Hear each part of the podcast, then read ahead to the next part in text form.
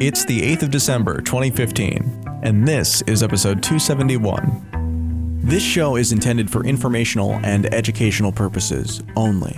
Cryptocurrency is new, exciting, and empowering, but we're not experts, just obsessed companions walking the road towards a more peer to peer future.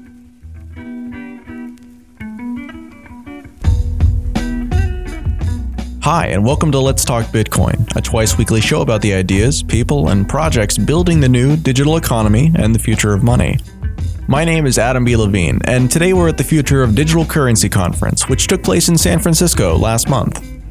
This time we're sitting in on a discussion I led about projects, ideas, and uses of Bitcoin that go beyond simply moving the token. After the break, we'll listen to a brief audience Q&A. Enjoy the show.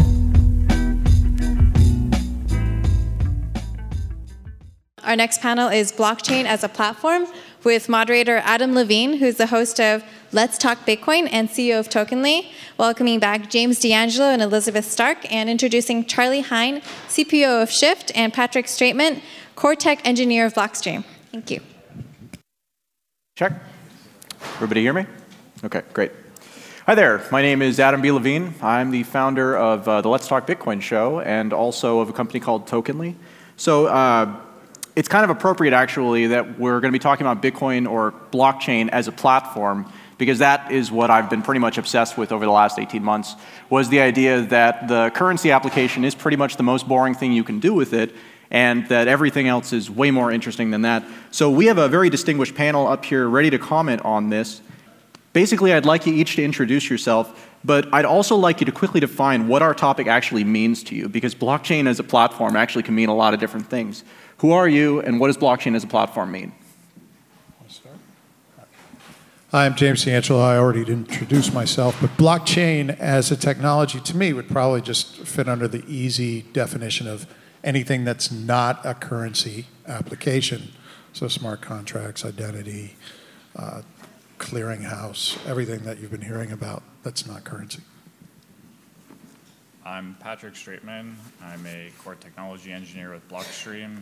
And yeah, blockchain means to me just any database that uses hashes to link together all the records so you can maintain consistency and provability. Hi, I'm Charley Hine. Uh, I helped start a company called Chain.com. After a year and a half, I'm now at a startup called Shift Payments. We marry old world payment rails with new store of value. Um, blockchain as a platform. To me, that means on the currency side, and as an engineer, um, having banks that have APIs. That was something we never had before, very exciting for me personally. On the blockchain specific side as a payment network, um, it's the ability for us as humans to transfer property very cheaply and very securely, um, which is very new. Hi, everyone.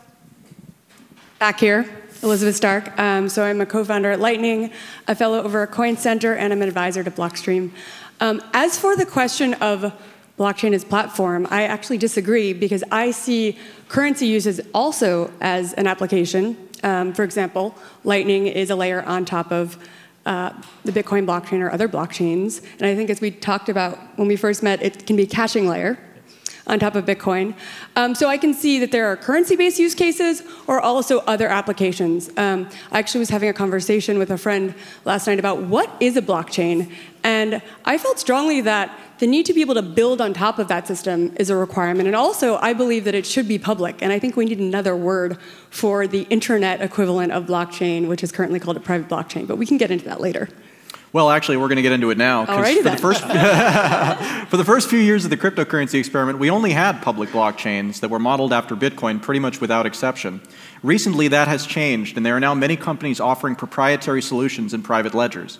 What can private blockchains do that public ones can't? What situations are public ones more useful in? And what are the downsides of each?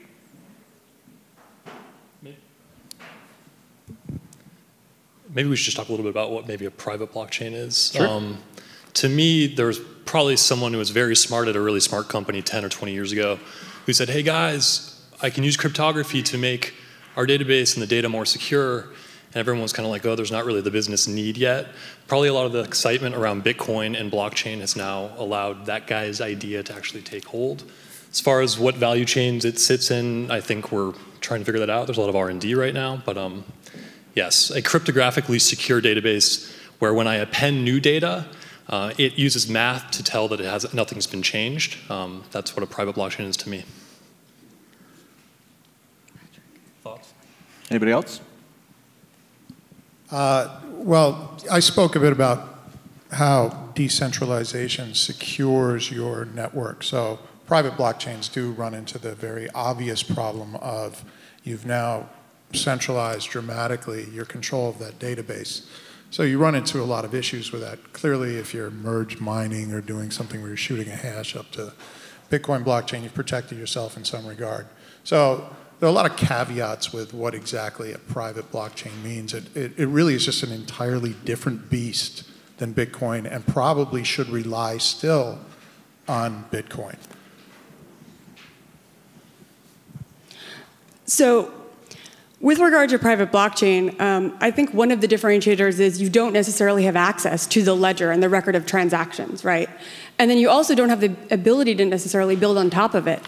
And I have quite a few friends that are building technology in this space, and there are a lot of use cases where they argue having the ability for multiple entities to then verify this record of transactions is actually very useful. And there are a lot of financial institutions whose technology is stuck in the 70s, so this is a massive upgrade from what they've had before. Um, so there are use cases that are you know there. Now the question is, you know, is this the same thing or is it something that has evolved to be something different? Um, if anybody has ideas for names as to what it might be called other than a private blockchain, um, please let me know because I've been brainstorming around this. Um, so yes, there are use cases. There are some similarities, but the fundamental difference of not being a publicly accessible ledger, not having this ability to build on top of it, not being an open protocol, I would argue, differentiates it. Uh, so there's actually two interesting things here. There's really there's the concept of a private blockchain, and then there's a private blockchain where you are publishing publicly the data, but only a few people can add new transactions. I think that's actually the more interesting thing to look at here is the distinction between can you see the data publicly, is there an audit log, can everybody validate it, and then who has access to the actual network to create new transactions. So this sounds like we're getting into permissioned ledgers versus permissionless ledgers. So let's talk about that then. Is that the same thing as a public and a private blockchain? So all blockchains are permissioned ledgers. You have to have the token to use the blockchain. Good point. The entire Okay, so then let me rephrase it. Write access. How about that? write access can be limited. Sure. So now you end up with a system Okay, I have a good example of this. So Liquid is the application for sidechains that Blockstream has recently announced, and access to the system is controlled simply by the people who are functionaries have access, and they can regulate who has control. Any one of them can give you access. This is kind of the same idea. This is a pseudo permissioned blockchain thing, except because any of them can give you access, it's much more public than it would otherwise be. And it's much more public than what they're doing now. So it's better than the status quo, but let's bring it back to the kind of idea of public and I would say permissionless innovation blockchains. How about that? Ones where uh, you don't need to necessarily get a company's approval, the blockchain is there, and so you can use it if you want to comply with the rules of the network. Sure, that's definitely a good thing. Um, currently, today, there is really only one there is only Bitcoin. That is the only actually decentralized blockchain that exists today that you can actually go and change things. Everything else has some sort of, there is somebody who is the gatekeeper in some way. So I've started hearing about applications that tie Bitcoin or tokens built on top of permissioned ledgers to things that are in the physical world. And the blockchain can do a lot of things for tracking. Can it do anything in the physical world when it comes to like if FedEx wanted to adopt a blockchain? Could that actually help them or is it just going to get in the way? Maybe. well, one of the things about physical goods is you can't physically put the good on the blockchain, right? With digital assets, you can, but with physical assets, it's, it's still debt, if you will, or it's, you know, um, it's an IOU for a physical good. So there's still, of course, some degree of trust involved that you will get the physical good that's on the blockchain. Uh, so that's something to consider. The, um, the example that comes to mind right now is uh, a company that's doing a chain of identity or chain of uh, tra- chain of possession, whatever you want to call it, for diamonds. And they have the ability to look at each individual diamond and get a unique fingerprint basically off of the physical item itself. So, I mean, like, it seems like in that type of an application, there's utility. But what you're saying is that if it's just a package, right, and there's no, nothing inherently unique about it, then it becomes very difficult because it's not really about the technology, it becomes about the, the kind of the connection between the two. It may be within the FedEx example, is there a big enough business problem to solve? And, and, I mean, FedEx works pretty well for me personally. I don't know what the customer support tickets look like, but um, yeah. So, what situations are blockchains, public or private, not well suited for, whether or not they've been tried or, or, or not? So, so many things. well, so give me some attributes then. What types of things where, what, what are the mismatches? So th- things where the actual ownership of the thing is based on whether you actually have it or not, that seems like a pretty obvious, you don't need a blockchain for this, you have it, it is yours type thing. Um, things where the overhead of using a blockchain is just not worth it. So blockchain is very expensive data structure. You have to tell everybody about everything you're doing. This has lots of applications, but is not universally useful. There are things where you just don't actually care who owns it. I'm not yet entirely convinced that a blockchain makes sense for marriage, although there has been kind of a, a marriage on the blockchain, so that might be a use case that isn't quite there yet. Um, I think there's also a debate as to scalability. I mean, within the Bitcoin community, there's been a lot going on around scalability lately, and at least if people are going to use a public decentralized blockchain, well, the Bitcoin blockchain is the most secure blockchain, and to what extent can some degree of the application scale within Bitcoin? And we're seeing new emerging technology that can help with that. Um, but there's a question if you're going to say have a chat app that's decentralized that were to put every transaction that you know that's a message in the blockchain that would never work and that, that couldn't happen anytime soon. Yeah, I think blockchain's near term very good for things that are light and digital and property that people need to move between each other. So um, I look at the media space, things like ticketing, things like StubHub, um, things like uh, reward points, airline miles, all very lightweight and digital, meaning near term we can actually put them into the Bitcoin blockchain.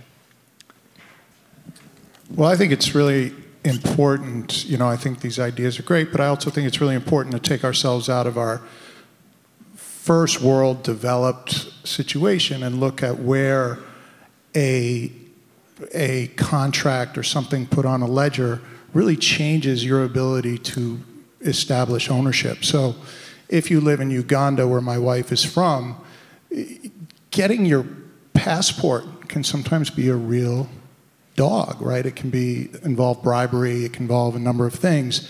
If there's some way that you can establish your identity in a, in a way that might be outside of the government of Uganda, so you could get actually verification from places outside and then put that on the blockchain so that it's provable that you've received that permission at some point in time well then you have that forever that's something that can't be removed when a new regime comes in and tries to take your land away or even the rights to your child away from you so yes outside of, of, of the developed world showing ownership at least by some verification. So there's trusted entities all over the place here, but who are you most afraid of when you're in Uganda? It's usually your government. Wouldn't you love to establish your identity with Helsinki or even with Amazon.com as opposed to Museveni or Idi Amin? right? These are, these are big deals. Even in the United States in 1950s and 1960s, I would dare say 70s and 80s, land titles, especially for blacks, have been torn up by the local jurisdictions and rewritten by the police officer or whoever decided to take that from them. Wouldn't it be great if they had some other way of establishing that record that was outside of their jurisdiction? So I, I do think these are important concepts if we remove ourselves from the here and now of where we are. So talking about that kind of difficulty of connecting the blockchain type of structure to the real world, doesn't that problem carry over in areas that have unstable governments? This is actually to you, James. Oh. doesn't it carry over to areas that have uh, unstable governments? I mean, does the record, this is a question that came up with uh, the BitNation project, I remember. It, does doing land title registry matter if the government is probably going to ignore it and, if the, and jail you if, you know, if they disagree with you anyways? Well, there's lots of international pressures to accept international documents, so there's a lot of sanctions that can be done. If you can establish your identity and your land ownership within a reasonable doubt to international communities, yeah, of course Bolivia is going to turn around and be a little afraid of sanctions that might come down on them, or Iraq, or wherever else these things are being done. Uganda and, and Egypt and these countries raise billions of dollars from aid from foreign countries that put in these very specific, very democratic stipulations. And if they can establish some of this documentation in a way that reaches beyond Museveni, um, who basically arrested his his number one competitor in the last election. During the election you know you understand that there's a governance issue and being able to reach across borders is, is, is very important so actually, on a somewhat related note, um, so Lightning, for those that may not know, um, is technology that enables high-volume, scalable uh, payments using the Bitcoin blockchain and can use other blockchains too. And we had a conversation recently about offline payments, and that could also be applicable elsewhere in the developing world. And we hadn't really thought about that yet. And we said, yeah, there are ways in which we can do this such that you can have offline transactions, and then when you return online, you could clear in the blockchain. So that could also be a way in which you can interact with, uh, you know, in places with bad connectivity. I agree. So let's reach, let's reach back to the VC panel, which talked about the idea of voting as an application that would be big in the future on the blockchain. This is one of those ones that I actually tend to caution people away from because it seems like not only is it incompatible system with our political system, but beyond that, it, it, do you actually want a public record of your vote to be auditable in that fashion? And aren't there downsides to that? Isn't that why you like can't sell your vote to somebody else?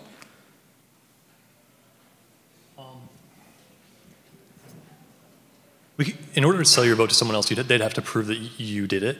I think we could probably come up with an implementation that uh, you signed your vote with a private key that you can't, you don't actually pass to someone else to sell. Does that make sense? Sure. So you can't. Deep. I mean, like that. That seems to be the core problem: is that if you can prove that you voted for someone, then someone can reliably pay you. And James, I think that I learned about some of this from you. Actually, is that if you can't right. prove that you've actually voted for someone, then you can just then the, the people can just scam the person trying to buy votes and vote for whoever they want and then tell them.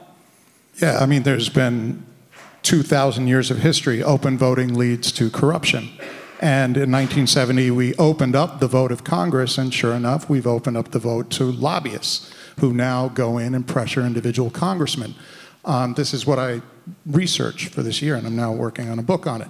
So obviously, it feels like a setup question for me, but transparency of any form in voting leads to vote buying. Yeah, that's the small one.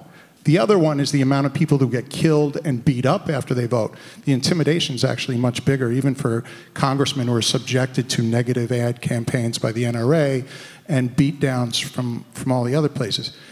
What he was addressing, which I think is a really important point, if you go inside the voting booth and you can use some sort of cryptography to establish that you voted inside the voting booth, great. But if you walk out with that private key and you can use that private key to establish how you vote, well, that also means you can establish something to sell. But it also means you, as an abused spouse, for example, go home and the husband or whoever's abusing you can go, Show me how you voted, right? And the intimidation becomes really problematic. And so have sympathy on our dear congressman because it's been a bad 50 years for them. so, and the digital identity issue is one that is deeply, um, you know, intertwined with this. And I know one name is going to speak here about that, but that's a major unsolved problem. So even if we could get around the other issues, um, I know Matt is not here today, but he has told me many times that he thinks blockchains are not suited uh, for voting and that there are other crypto systems that work way better. And this is a well-studied issue in cryptography, and that we shouldn't keep thinking that blockchains can work for voting. So. That's exactly what I was going to say. Oh, you can say it again. David Chaum's voting system. Very, very good. Okay, let's change gears for a second. Um, does latency matter when it comes to applications besides actual currency? And when I say latency, I'm talking about the kind of combine, combination of block time, you know, time where you can rely on a transaction actually happening. Whether you're talking about Lightning or you're talking about something else entirely, does it matter? So, well, Lightning does deal initially with currency. There may be some other ways in which it could be built out to not do so. Um, but one of the biggest issues that people, you know, wanted, and Tadge, Tadge, are you here?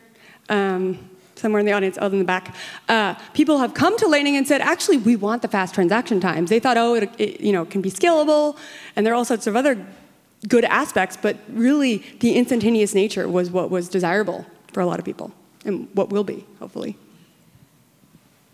Yeah, in general, faster is always better. Faster is Um, better. In Bitcoin, faster can mean no consensus because you actually can't go faster. But Lightning does mostly fix this. Um, for a lot of other applications, faster is strictly better, and people don't actually care about the consensus so much as long as it's faster. Just results. Yes. Yeah. Okay. Just one thing to add, if Andreas Antonopoulos was mining one-tenth of the blocks, he could mine them fast. I was going to ask about that. You mentioned that in your talk. You mentioned the idea that, uh, you know, if, if fast is just the goal, then we can already do that. It's called just sign them, don't bother with proof of work, because that largely is what causes a lot of these issues.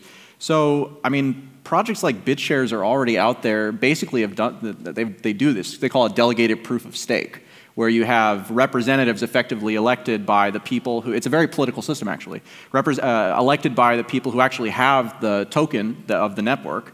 And then those people don't run you know, fancy mining hardware, they just run a computer and have some normal software. And, it, and every time the block comes up that they're supposed to sign, and I think it's a random order, um, then they sign it. And if they don't, then it's really visible that they didn't sign it. So I mean, like, does proof of work matter? Yes. Why does proof of work matter? So if you have a system that has people signing the blocks, and sidechains work this way right now because it's easy to do, you have to explicitly trust those people not to cheat. Not only do you have to trust them not to cheat now, but you have to trust them not to cheat ever in the future. And that's the main problem. So this is the thing that breaks all of the proof of stake systems, is you have to trust that at no point will anybody ever have more than half of the coins ever. Not now, not yesterday, but in the future too. And that's the main problem. You can't actually fix this problem. Yeah, I, I delegated proof of stake. I think it's a wonderful idea. I I do look at the numbers of people. They, he claims 100 will work. Well, I could find all 100 of them and sit in their house probably for 30 minutes and totally wreck the system um, with a gun to their heads. So uh, 100 is a really low number. Eliminating proof of work entirely, I think, is absolutely foolish. It's a really genius and beautiful concept. But don't ever think that it is going to work entirely either. There needs to be some shades of both of them. Proof of work is the most corruptible BS concept ever if you talk about the term decentralization, because we just don't know if it is or not. Wait, proof of work or proof of stake? He said proof of work. Oh, proof of work. Okay. Okay, so then given that, given that speed is all that matters as far as users are concerned, and we don't want to move to a system where only Andreas Antonopoulos signs every single block that passes through the Bitcoin network. One tenth. One tenth, sure. so what's the, I mean, like, is 10 minutes just the right amount? I mean, like, is 10 minutes plus lightning, you know, to give us the instant thing? Did Satoshi happen to hit on that right number the first time? It's maybe not perfect, but it's very, very close. Um, so in the past, with even in the past when there weren't very large blocks, they were very large relative to the network's capacity. 10 minutes actually wasn't a long enough period about two years ago when blocks started to get big and the software was still very slow. So it took about eight minutes for half of the network to figure out about a block. Most of the miners were faster than this because they had very expensive servers, but for the rest of the network, it took a very long time.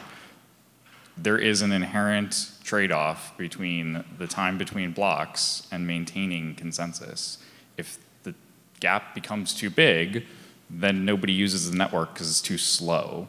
But if the gap is too small, you can't actually maintain consensus and you will spontaneously fork continents. Like China will be on its own blockchain and the US will be on its own blockchain, and this doesn't work very quickly.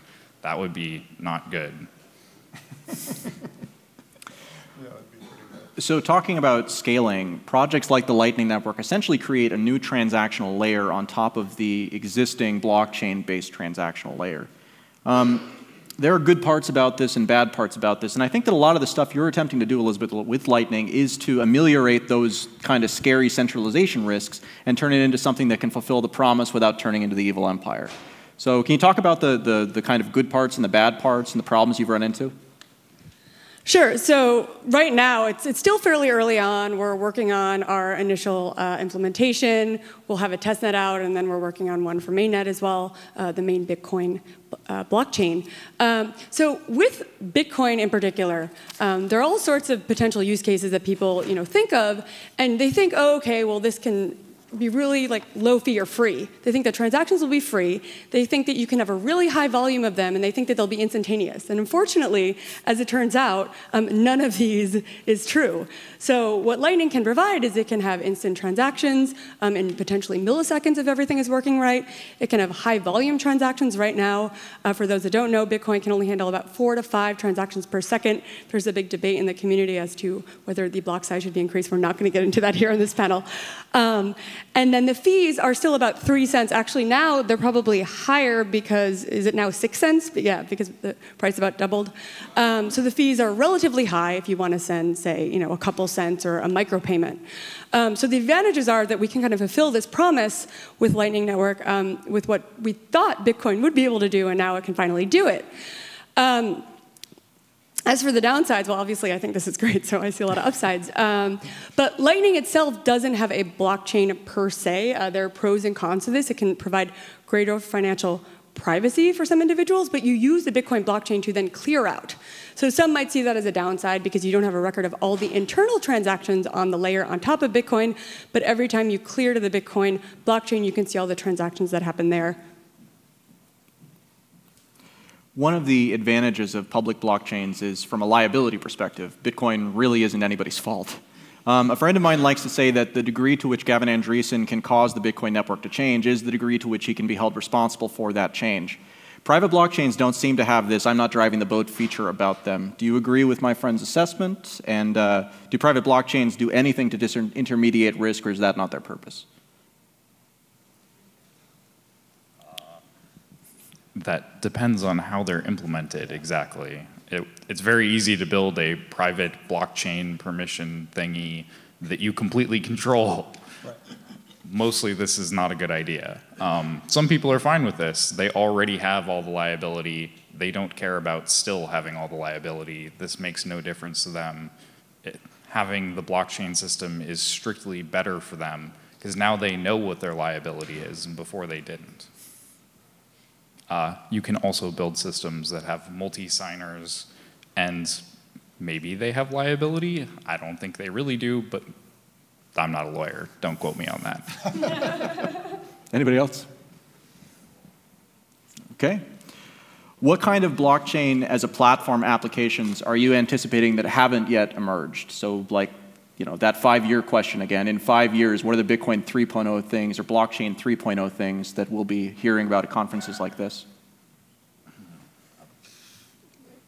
while unsexy, um, I think on the currency side, we need some more basic applications. We still don't have um, the ability to spend Bitcoin at a gas station as a currency. Um, we still don't use it in games as much as we could. On the media side, I think in the music space, in the movie space with content, um, there's lots that we could do. So uh, that add real value. Uh, so on that note, um, I'm really excited about the ability to have pay as you browse, say, micropayments mm. that are automated and programmatic, or uh, machines paying machines, or servers settling up with other servers. I also think smart contracts, I don't know if that's 2.0 or 3.0 or what, but there are a lot of really interesting use cases there, um, particularly for the case where it wouldn't make sense to have a real contract because it would be far too expensive. But um, a smart contract could provide, say, a micro level of, of transaction. And you could see all sorts of escrow arrangements. You could see marketplaces emerging with those. We're already seeing them being developed. But I'm particularly excited about the smart contract angle. I'm still in an, as much as I hate transparency in voting, I'm an enormous transparency freak. I do think that most people, even in the Bitcoin space with their public sites and all that, really love to tell everybody where they are all the time. I think Bitcoin will be able to provide, especially for people in the third world who are subject to refugee status, but even in the United States where, where people are, are uh, struggling with their government and illegal arrests and all that, will be able to build sort of proof of alibi, a proof of location all right, we, we talk about identity. Identity is one thing, but the ability to actually show where you are in specific locations over your, your life might be very helpful for a number of individuals who are traditionally stigmatized by society or live in, in, in places of unrest. And it's a very easy system to set up. And no one is talking about it at this point, but I, I think in, in a number of years we'll see some real advantages there.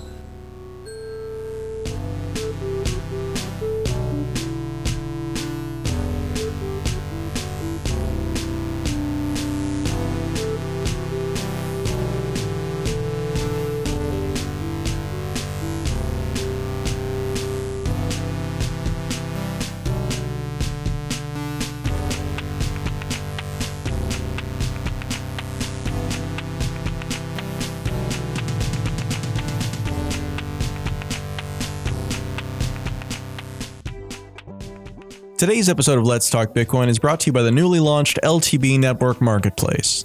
When you visit letstalkbitcoin.com/marketplace, make sure to check out the very first batch of LTB gear.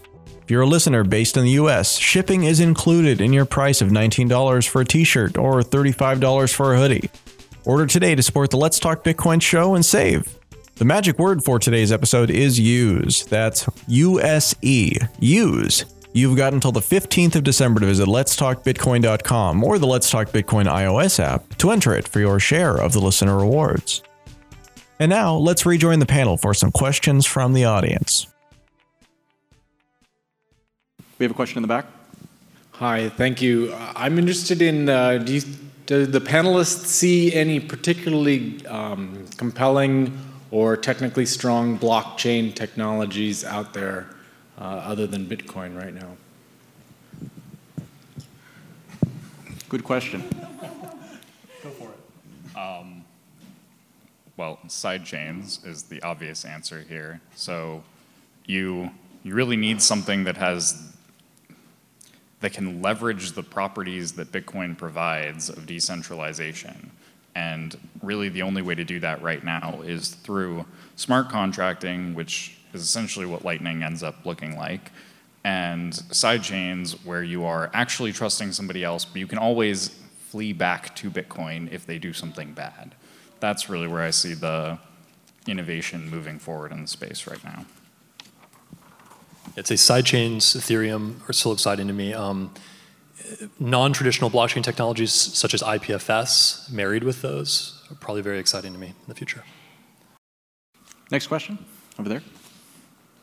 Yeah, um, I just have two quick questions. First was um, you mentioned that proof of stake was perhaps not as secure or open more to corruption than proof of work, and I think they're both as prone to that as, as each other because if you look at the LIBOR scandal, that had nothing to do with technology. It was just a bunch of guys getting together in a chat room or at a bar and fixing a number. It doesn't matter what the transaction was when it was encoded in whatever database, right?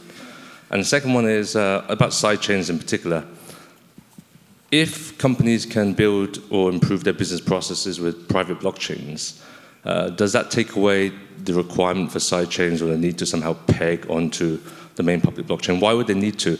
And I know one common argument is, well, you know, the public Bitcoin blockchain is the most secure, backed by the most mining power, et cetera, et cetera. But if you're a private blockchain and it's in a closed group, a closed consortium, and it's an industry which is very comfortable taking care of its own networks, you know, securing things. Why do they need to peg onto the public chain? I mean, maybe there's some use cases you could sort of describe.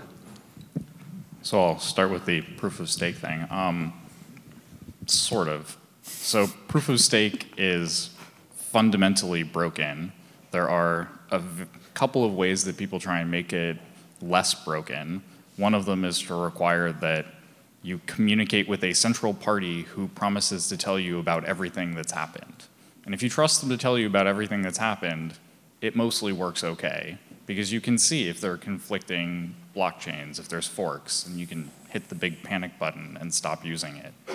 Um, but this really is just a centrally trusted system. They can trivially lie to you.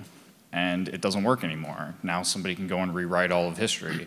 There's actually been a problem in the past where people have gone and bought people's old private keys for proof of stake systems so that they can go and buy 50% of the stake from six months ago and rewrite the whole chain from that point forward, which is why they all have these checkpointing systems, except the checkpointing systems are all central trusted systems. So they might as well just be central trusted systems, which would be much more efficient. Uh, as for the sidechains question about why would you even care about the two-way peg mechanism if you have a private blockchain, the answer is simply interoperability. The ability to move assets between these chains, whether they're public or private or something in the middle, permissioned or not, or whatever that ability is incredibly valuable because you add liquidity to a system where right now there really isn't very much liquidity between these systems.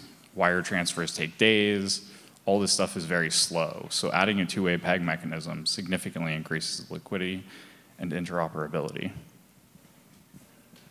Uh, just quickly on that, one of the use cases for Lightning that we haven't really talked as much about publicly and isn't in the paper, but we're interested in as well, is the ability to have cross-chain atomic swaps that are trustless. So you could go from a sidechain to a sidechain or a private chain to a sidechain and do so trustlessly and nearly instantaneously. So that's an interesting application as well. When you talk about uh, going between chains, are you talking about a public blockchain and then a sidechain from that, or are you talking about actually connecting two separate blockchains together as a bridging layer? Uh, either. Either. Oh, interesting. Okay. Thank you, panelists.